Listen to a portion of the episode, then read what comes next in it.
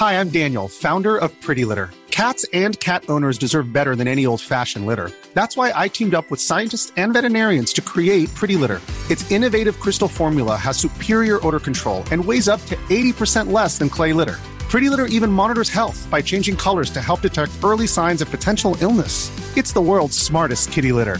Go to prettylitter.com and use code ACAST for 20% off your first order and a free cat toy. Terms and conditions apply. See site for details. Many of us have those stubborn pounds that seem impossible to lose, no matter how good we eat or how hard we work out. My solution is PlushCare. PlushCare is a leading telehealth provider with doctors who are there for you day and night to partner with you in your weight loss journey. They can prescribe FDA-approved weight loss medications like Wegovy and Zepbound for those who qualify. Plus, they accept most insurance plans. To get started, visit plushcare.com slash weight loss. That's plushcare.com slash weight loss. Wow. Nice. Yeah. What you're hearing are the sounds of people everywhere putting on Bombas socks, underwear, and t-shirts made from absurdly soft materials that feel like plush clouds. Yeah, that plush. And the best part? For every item you purchase, Bombas donates another to someone facing homelessness. Bombas. Big comfort for everyone. Go to bombas.com slash ACAST and use code ACAST for 20% off your first purchase. That's bombas.com slash ACAST. Code ACAST. Hello, guys and girls. The program you are about to hear will be both fun and educational, but it is not a substitute for medical advice. Although we are doctors, we are not your doctors.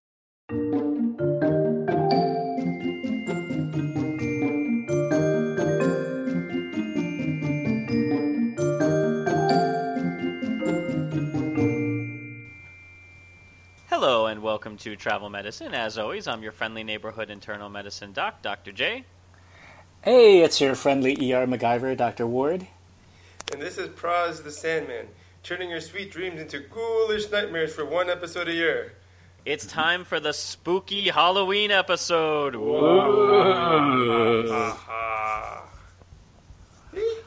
I gotta tell you guys, I have so much fun putting together these Halloween episodes every year, just digging up every single possible fact I can, picking at every bone, and leaving no grave unturned. Nice. Ding ding ding ding ding ding ding. That's a lot of puns. I've been sitting in my mummy's workroom, and that's all I got. Yeah, well, let's not wrap this up right away. Well done. So let's start by talking about what do you guys think of as traditional Halloween monsters? Frankenstein. Werewolves. When I think of horror movie monsters, you know, the classics come up. Certainly your your serial slashers like Jason and Freddy. But you can't forget the classics like zombies, ghouls, and of course, And ghosts. clowns. Do either of you believe in ghosts? I haven't excluded the possibility of their existence. I think I'm keeping an open mind about this. When you watch a lot of ghost movies, what are the first things that people who are in a haunted house tend to feel? You know, aside from blood running down the walls or the furniture rearranging itself. What physical sensations do they often describe? Chills. Chills, maybe um, hearing hearing some weird sounds or feeling you know goosebumps. In the late 1950s, a French robotics le- researcher, Vladimir Gavreau, noticed that one That doesn't sound assist- French. That sounds like he's from Transylvania. you know, Dracula, working in his robotics lab, noticed that one of his assistants was, you know, bleeding from the ears. Gavreau got really fascinated by this. And rather than continuing to research what were presumably killer robots, he would sneak up next to his assistants and hold a bunch of different vibrating pipes and tuning forks next to them, trying to recreate this ear bleeding effect. Would he effect. then come to suck their blood? It does seem like he's kind of a vampire with an odd fetish, doesn't it? way, yeah. What what was actually his legitimate science? Oh, robotics. Robotics. Gavreau soon realized that taking a tuning fork of the right length and girth could cause a number of unpleasant effects, ranging from mild irritation, such as him holding up a bunch of pipes near grad students, to serious pain, like bleeding from the ears of those same grad students. And what he had actually discovered, aside from an awesome new way to torture interns, is infrasound. Infrasound. Interesting. Infrasound is noise that a low enough frequency that you don't consciously hear it, but your ears still sense it. And the process of receiving sensory input without your conscious mind understanding where it's coming from wreaks havoc with your emotions. So, specifically, researchers found that sounds between 7 and 19 hertz could induce fear, dread, or panic. It's almost like you know dog whistles, you blow on them and dogs can get all sorts of confused, but we don't hear a thing. Mm-hmm. Right. So infrasound is basically a human whistle. We can't really register well anything that we're hearing, but it causes sensations in us of unease, dread, and fear. So Gavreau became absolutely obsessed after this with infrasonic devices, or with infrasonic weapons in the form of huge pipe devices. After one experiment that he named the vibratory envelope of death, the, Sounds like something you would find at like a sex toy shop or something. I don't know. so we've moved from tech Dracula into full-on mad science. Vibratory envelope of open that death. letter. Wow. After this vibratory envelope of death experiment, the whole team suffered internal spasms as organs hit critical resonance. It almost sounds like something out of a sci-fi movie, right? That you'd use to fight off Kind aliens. of, right? Doctors, what do you think medically could explain could explain blood coming out of people's ears and this this awful feeling? You know, it's interesting because I would think that if anything, higher frequencies would be more likely to cause trauma to that level. You know, that you'd actually start to bleed. We have three small bones in our in what traditionally makes up our eardrum, which Right. I suppose if you had either too high treble or bass could resonate fast enough at to a point where you would break those bones. You would just be Sure. taking in sound. And it's no different than weaponizing, you know, something as simple as an ultrasound machine, which we use to image anything from your gallbladder to your unborn child. Absolutely. Sure, yeah. And I, I suppose if you put enough energy and enough um, energy travels through as sound waves, they could cause damage. Mother Nature is actually creating this type of low frequency vibration all the time. Volcanoes, earthquakes, strong ocean waves, all of these can create infrasound. So even animals can create it, and t- I loved this. Tigers are particularly well known as a source. The frequency of a tiger's roar is around 18 hertz. So remember, 7 and 19 hertz are the range that makes you feel uneasy, and a tiger's roar right up against it. So all of the things that create this sound are huge, powerful, and dangerous. So evolution might have actually taught us that this means bad news. A group of British scientists did another experiment where they snuck in low frequency sounds at a live concert. You know, since scientists love nothing more than inducing feelings of fear and terror in unsuspecting citizens. Um, most of the concert goers had no idea what was going on. So one minute they were just listening to a rock concert, and then this infrasound was sort of piped in underneath the music, and a feeling of dread invaded their hearts. At the end of the experiment, about 22% of the people involved reported chills, depression, and feelings of unexplainable dread. Maybe it was just a Nickelback concert.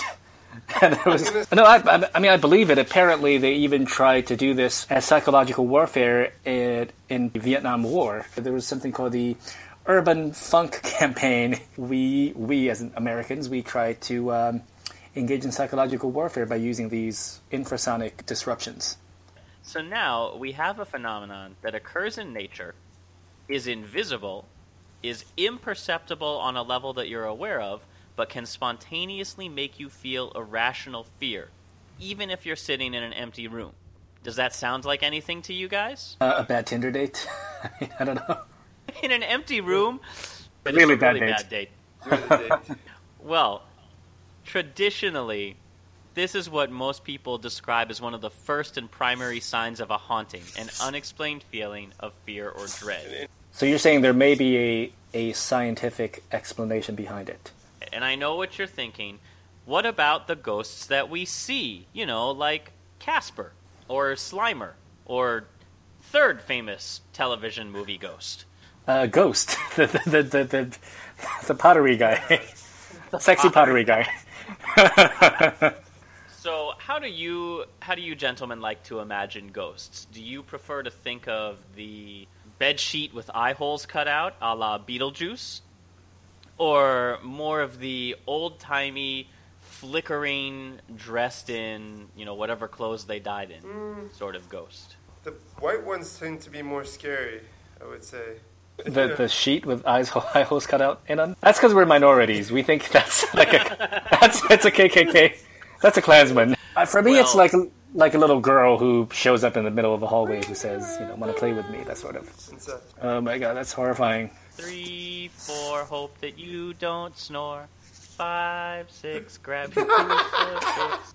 Nine, ten, help you wake again. Oh, I'm so doing and then that they're out. Another scientist, Vic Tandy, was busy studying machinery and sound. And after one particularly strange experience, when a gray shape sat next to his desk for several minutes, you know, one of your traditional eye hole ghosts, Vic, rather than being scared, was determined, like a Scooby Doo gang member, to figure what the hell was going on.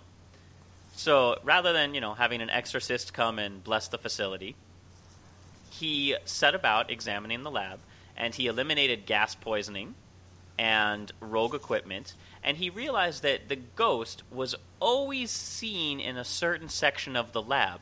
And he also learned that if he put a metal sheet in a vise or clamps it would just spontaneously vibrate uncontrollably in that same section of the lab for no apparent reason which to me of course says scientific proof of ghosts. Yeah.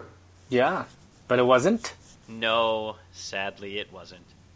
A silent exhaust fan was sending out low frequency vibrations that bounced back and forth on the lab's walls until they formed a powerful sonic wave at, you want to take a guess, how many hertz?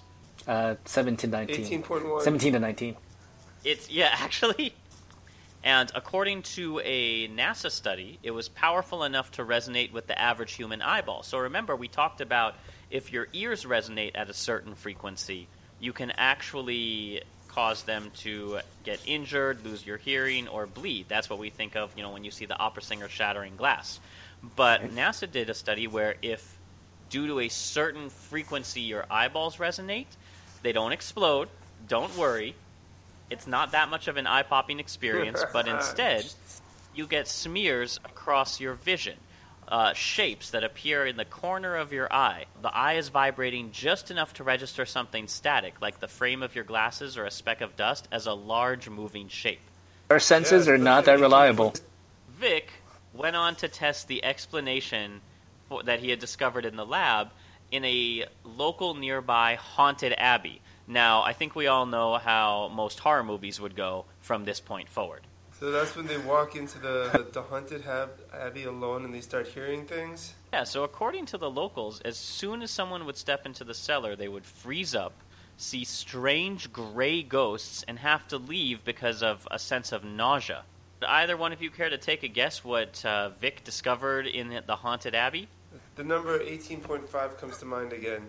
Yeah, he discovered that the shape of the cellar, meaning the hallway leading to it as well as the nearby factories all around, contributed to making the haunted cellar a perfect resonating chamber with vibrations at, say it with me now, 18 hertz. They were most powerful right at the entrance of the cellar, where the majority of people became sick and terrified. And I wonder if they hmm. do that at these haunted houses. They would meet a lot scary. Don't you wish at the end of like at least one Scooby mystery it was a real ghost? Because it seems like every Scooby mystery ends up. Oh, you know what? It was uh, a 18.5 hertz infra infrasound. Well, I'm happy to open with a ghost story, and I think we'll close out with one too. But in the meantime, I don't want to bury any leads here, but this next spooky Nice. medical tale is more Ding, in your general field of expertise, Ward. Are you, have you Oh. ever heard of the toxic woman? I've never heard of the toxic woman. I don't know if that's a medical term, but this lady sounds like a doozy. The Toxic Woman is the story of. Well, let, let me set the stage for you guys. I'll, we'll make it a proper story. February 19th, 1994. Gloria Ramirez suffered from advanced cervical cancer. She had been in, if not her usual state of health, at least her usual state of misery, when around 8:15 p.m., an ambulance brought her to the emergency room at Riverside General. Confused and disoriented, she was showing signs of tachycardia and oh, Cheyne Stokes respiration, progressively No. deeper and faster breathing. At first, the medical staff tried to sedate her. Ramirez was hmm. unresponsive to treatment. Doctors attempted to defibrillate her heart, and it was then they noticed an oily sheen on her skin, as well as a fruity garlic like odor emanating from her mouth. One nurse attempted to draw her blood, the result of which was a strong ammonia like smell that wafted out of the syringe. A medical resident noticed there were white colored particles floating in her blood. And that's when things really Dun, dun. got strange. Uh, Ward, this lady has rolled into your ER. Right. What are you thinking? What are you doing?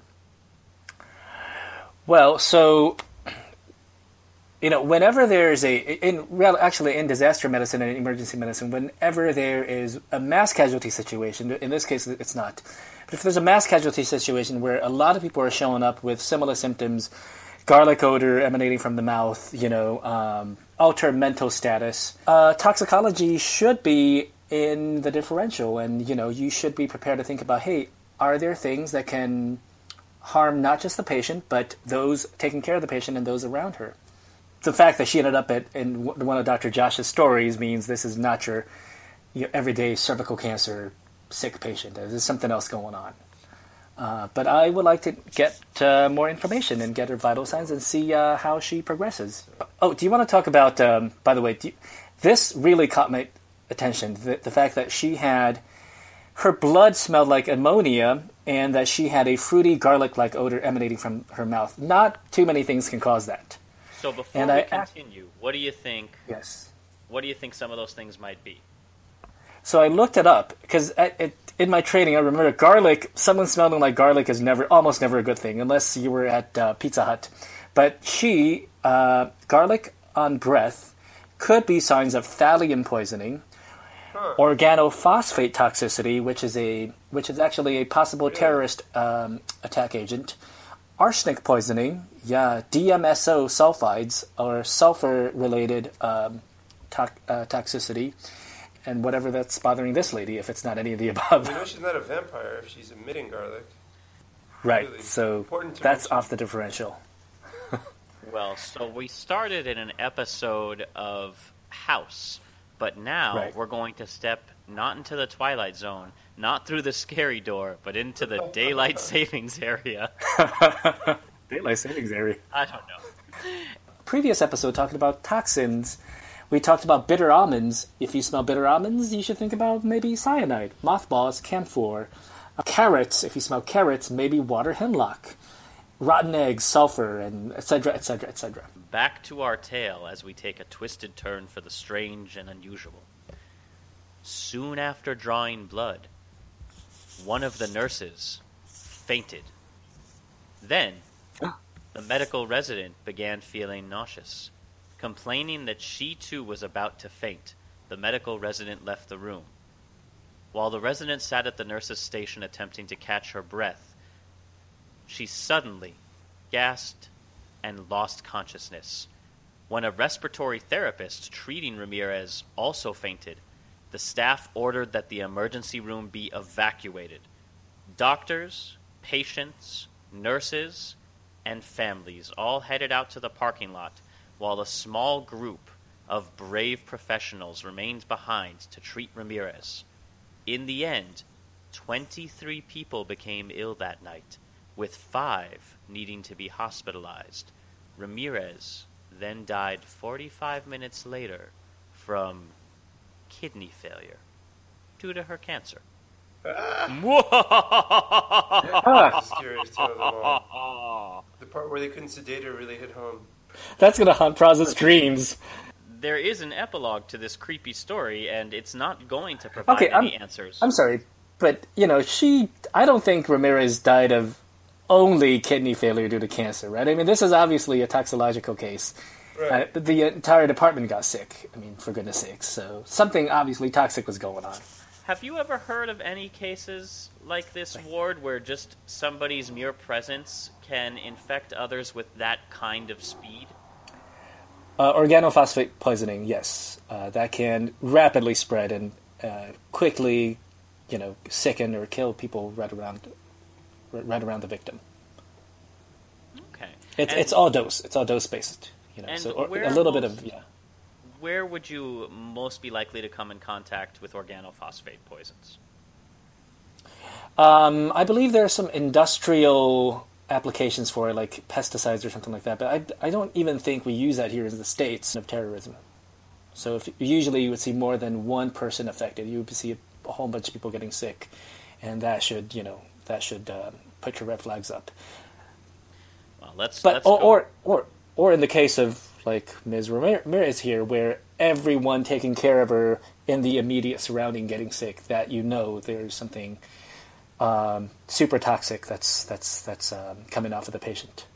An investigation immediately following the incident found that those affected the most by the toxic fumes released by Ms. Ramirez were within two feet of her, the people who were handling her IV lines, and were mostly women. The initial conclusion reached was that this was a form of mass hysteria, because, you know, we hmm. can't trust women. What do they know? Right, right. good old fashioned misogyny. right? However, after you know the women rightfully stood up and said that is a preposterous explanation, the first nurse who was affected by the toxic fumes said if this was hysteria, how would she have spent two weeks in the ICU after her exposure to Miss Ramirez and developed hepatitis as well as avascular necrosis in her knees? Now, that's you know that's a pretty convincing mind trip, as it were. Now, a further investigation revealed that Ramirez was using dimethyl sulfoxide, a powerful degreaser that, well, she was using it as a painkiller. Others who have used this compound for the same purpose have noted that it does have a garlic like taste and also explained the greasy sheen on her skin. It's sold as a solid gel and it crystallizes at room temperature, which did explain why she had particles floating in her blood once it was drawn. It hmm. can cause blockages and stones that lead to kidney failure, but it's still unclear to this day how it was released as a gas or created such a massive toxic effect on It's those ironic, around isn't her. it? Why would a degreaser give her greasy skin? I think it's a gel that's kind of uh, greasy in appearance, right? So That's what it's saying. Yeah. This actually, interestingly, both of you may be more familiar with it once I tell you we call it DMSO. It's used topically to decrease pain and speed the healing of wounds, burns, and muscle and skeletal injuries. So it's, at this point, a rare and off label medicine, but it is still a medicine. So, you know, this is something that we used to prescribe to people and then just came up with better options, none of which explains how this lady is releasing a toxic gas that can, you know, seriously threaten the health of not only the healthcare workers treating her, but anyone within a two foot radius. Well, I think if we refer back to our previous episode on toxins, it's probably all in the dose. This is as close as we get to a medical cold case. But for now, you know, let's step back out of the daylight savings area and uh, move on to our next creepy tale. Cross, we don't spend enough time in the operating room, in the surgical theater with you. Do you have any horror stories Oh, from the OR? I had a lot of. Um, I've had a fair amount of unpleasant experiences. Absolutely. In terms of like horror or supernatural, I think one of the uh, most common like urban legends, I guess you could say, about going in for surgery and being under anesthesia is um, a lot of people talk about out of body experiences. Like people have reported incidences of um, being being able to watch themselves outside of their body having surgery and um, or vice versa being trapped in their body completely awake and um, feeling and seeing everything and not having any way to shout out or do anything i think they made movies about this too as well which didn't make my job any easier but i'd say that was probably um, the closest supernatural sort of instance that we could talk about in the or Yeah, I think uh, the film you're Yes, talking yes, about is called. Awake. Yeah, and it's about a young billionaire who needs a heart transplant, and you know, while while he's underneath the knife, as it were, he encounters anesthesia awareness, and then because it's a horror movie, this surgical out of body pain causes him to have a clairvoyant experience, exposing the doctor's plot to murder not him. being able to do anything to stop it Uh, Ooh. The plan was to poison the donor heart that he was receiving through transplant by injecting it with adriamycin to cause a transplant rejection. Thus, I know spoilers, but I mean it's such an Adrian unnecessarily I complicated plan. that. That is horrifying, and that's that can actually happen, right, Kraz? I suppose it's possible. Like Or no? ninety-nine percent of the time, it won't happen.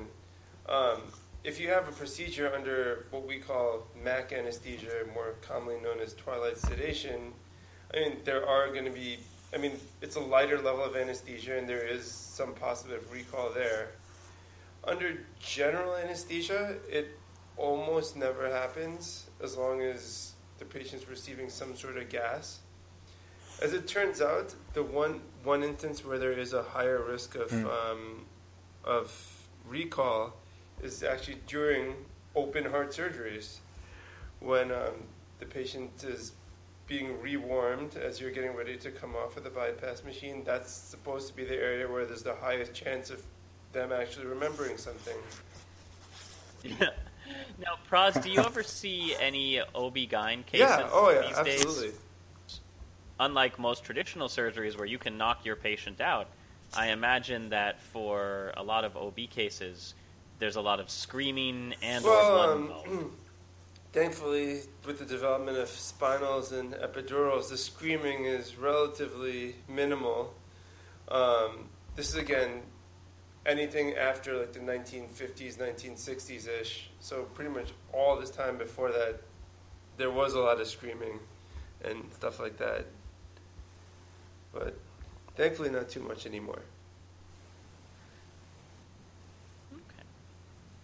I mean, but la- even today, labor um, is still Well, one of the most dangerous times in a young woman's lifetime. It's I mean, I mean, the infant mortality and perinatal mortality has Sure, gone down by a lot, Yeah, but still, absolutely. there's things can go wrong. And sometimes things going wrong don't always end in death. Which brings us to our next spooky medical tale. So, up until about the 1960s, probably, there would be a topic mentioned, even still in obstetric gynecology textbooks, known as coffin births or postmortem fetal Whoa. extrusion. Are either of you familiar with a coffin I birth? Don't think I've ever seen a No, thing like no. that. I mean, neither of us is a pathologist. Yeah. So the earliest documented case, you know, what what do you suppose a coffin birth would be? That sounds like delivery within the coffin. Uh, I guess. No.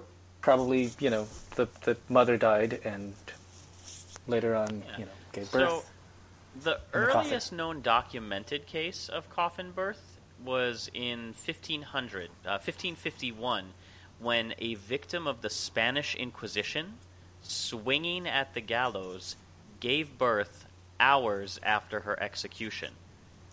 Four hours after her death, and while the body still hung by the neck, and this is graphic, folks, so if you need to, cover your ears two dead infants were seen to fall free of the body.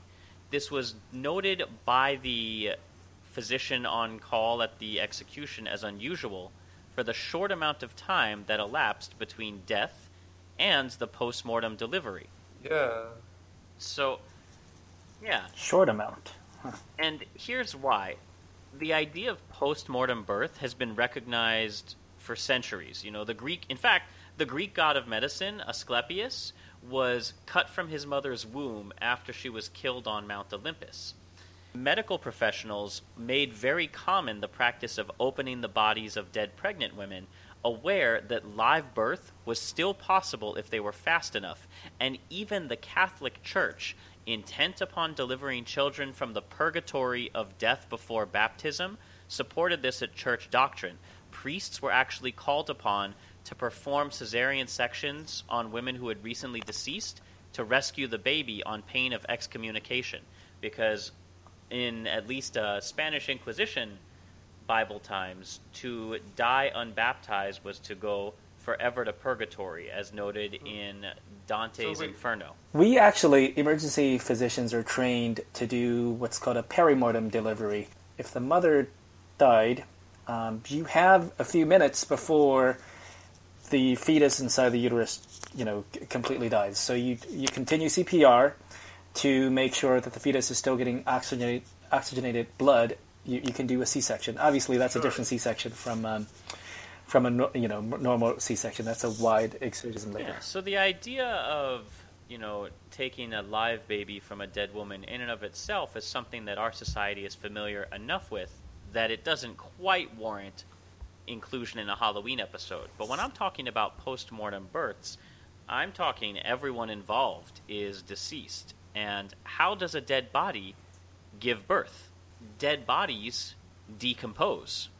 During decomposition, this process involves the breakdown of oxygen, which is then accompanied by the multiplication of anaerobic bacteria, or bacteria that grow well in the absence of oxygen.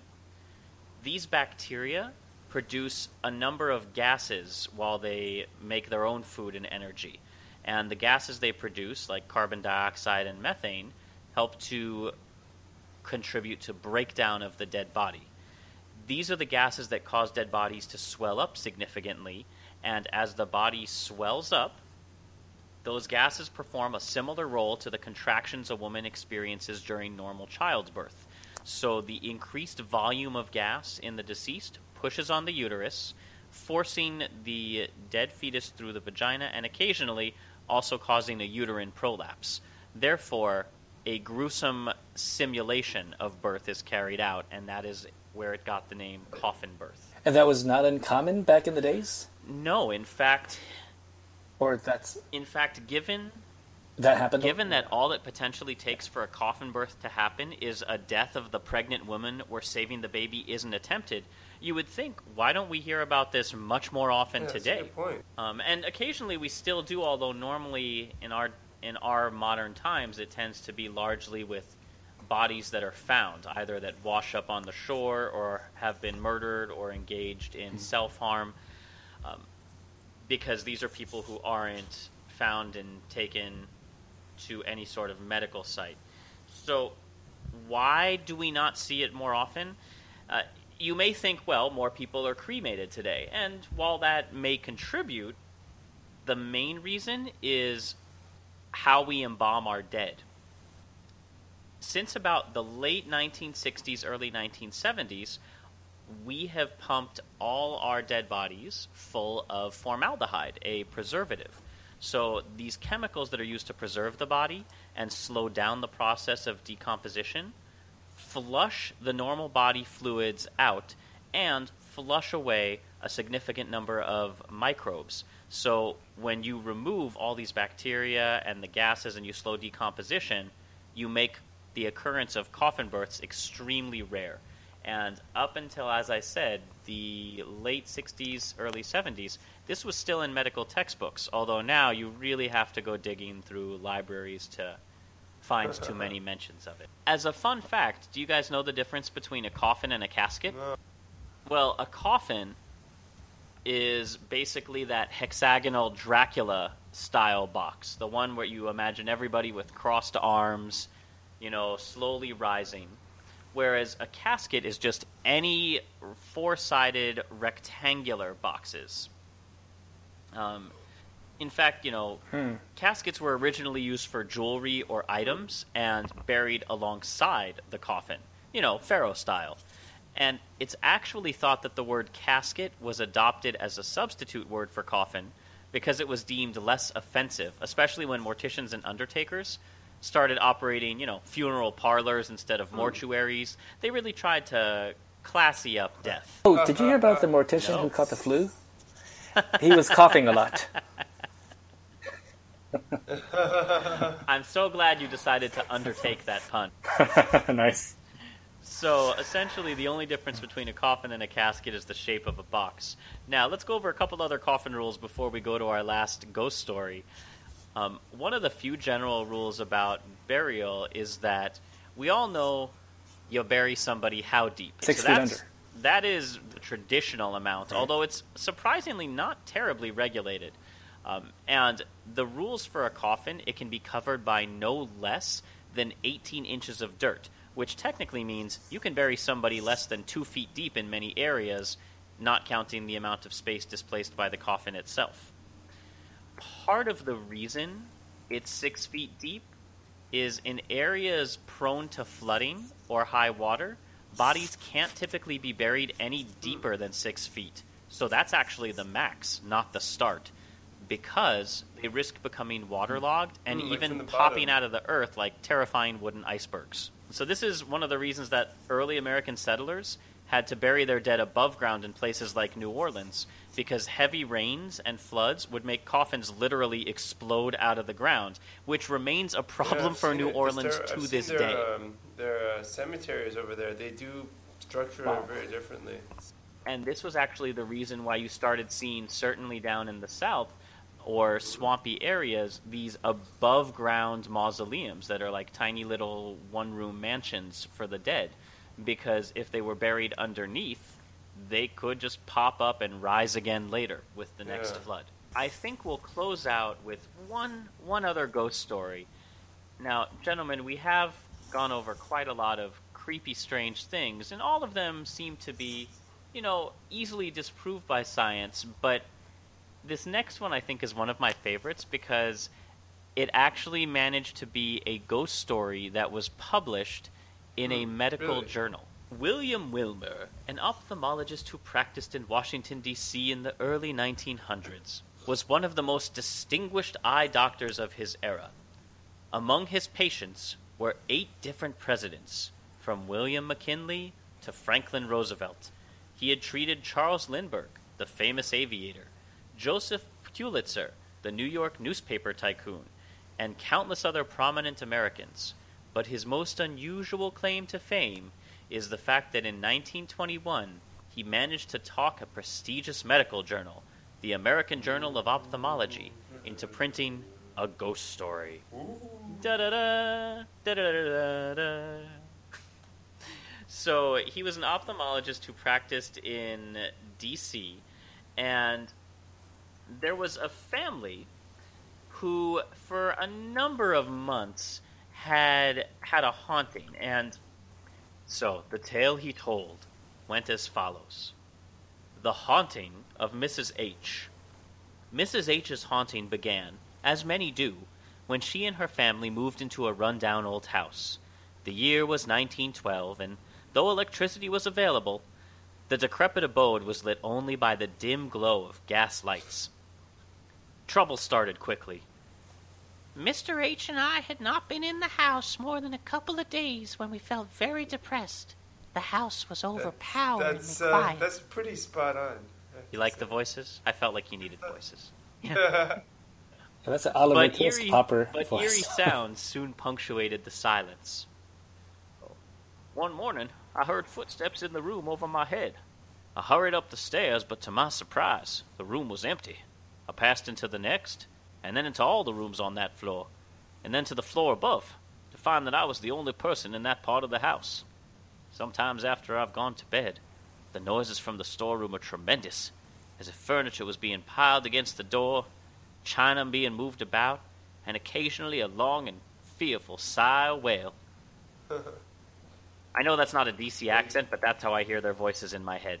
Mrs. H and Mr. H were not the only ones in the house to hear the noises. So you know everybody did. The husband, the, her husband, her children, the servants. Things got worse as her family succumbed to crushing fatigue, their bodies racked by pain and headaches. Plants mysteriously withered. Ghostly apparitions appeared. Inhabitants awoke, paralyzed, to see figures calmly sitting at the foot of their bed, simply staring at them. Then the phantoms haunted their waking days. On one occasion, in the middle of the morning as I passed from the drawing room to the dining room, I was surprised to see at the end of the drawing room coming towards me a strange woman, dark haired and dressed in black. As I walked steadily on to meet her, she disappeared. Back in the days, people were just more eloquent. So after wordier. soldiering through this for a number of months, pretty much everybody was at their wits' end, and they began to think maybe we should just abandon this clearly possessed haunted house.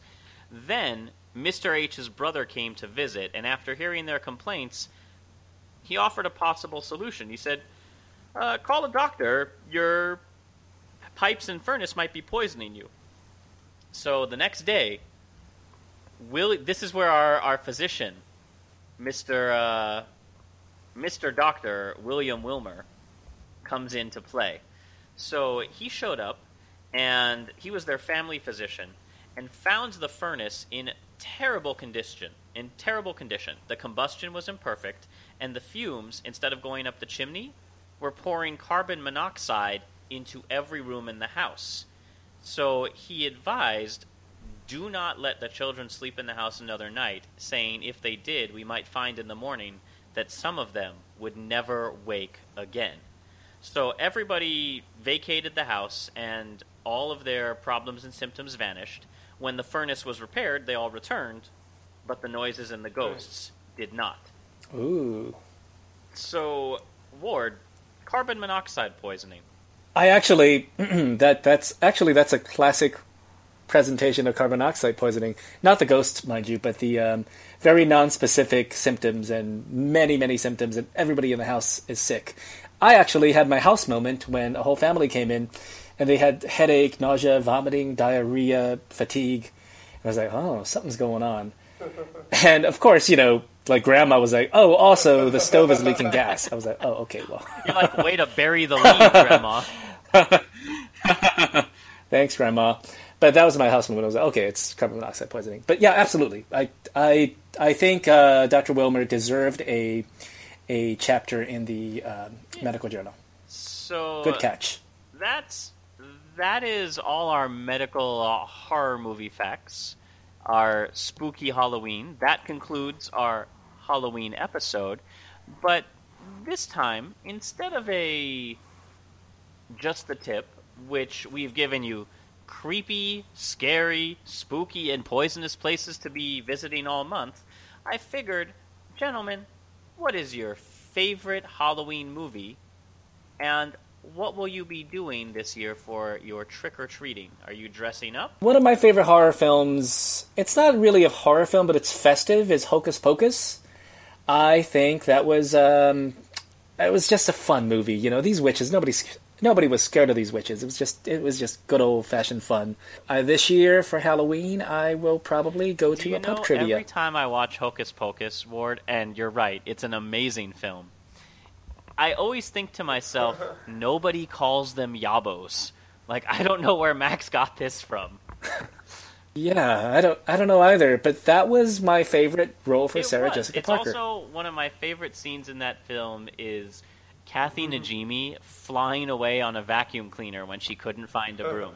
It's It a timeless is. classic. What about you, Yes. Sandman? Well, What's see. your favorite Um, horror film, horror and movies, what are your Halloween plans? Um, it's been a while since I've seen a real like scary horror movie, or is that just me? Or they're just not scary like they used to back in the day. Favorite movies, I would say. Like I, I heard the it's pretty scary. Um, horror movies that I've seen are the typically the demonic possession type movies, um, particularly The Exorcist, especially in the similar spin-offs that have come of it.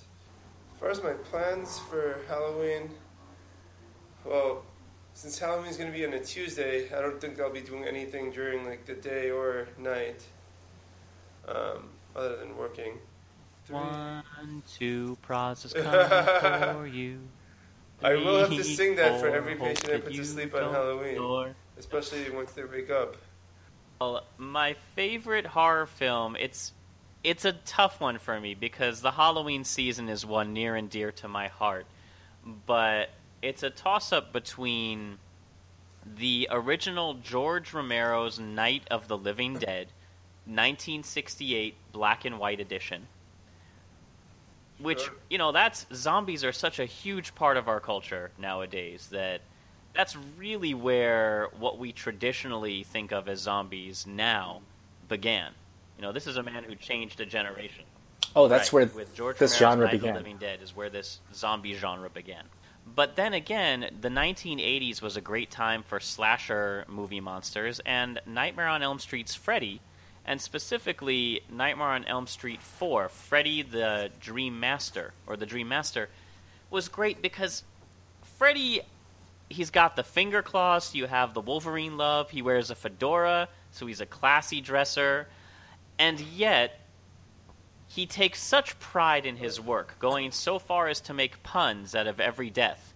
He drowns one kid in his waterbed and yells, "How's this for a wet dream?"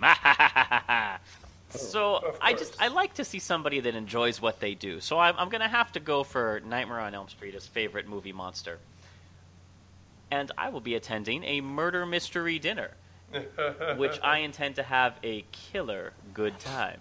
Are you participating in the dinner where you get to Yes, play I have been a part? I have been told ahead of time by the inspector that I am one of the suspects and told to gather for an evening of wine and murder, which is great because that sounds like the best way to be interrogated ever. So, listeners, Nice. Tell us what are your Halloween plans. Leave us comments on the Facebook page. We love to hear your comments, questions, and feedback. Uh, the show notes are the show notes included at the bottom of the episode have links to all the stories and sources we used, as well as links to where you can support us spiritually, emotionally, or financially through our Patreon or Squarespace pages. Our theme music is composed by Rachel Ledger. This show is produced by me with a lot of help from all my co hosts and friends. And until next time, as always, travels. happy travels and happy Halloween! Sound check, sound check. Uh, which please? Um,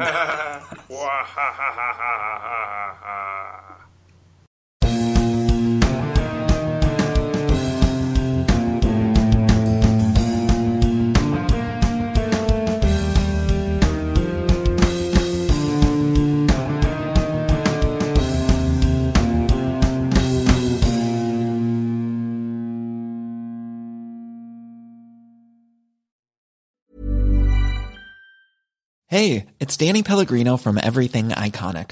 Ready to upgrade your style game without blowing your budget? Check out Quince. They've got all the good stuff, shirts and polos, activewear and fine leather goods, all at 50 to 80% less than other high-end brands. And the best part?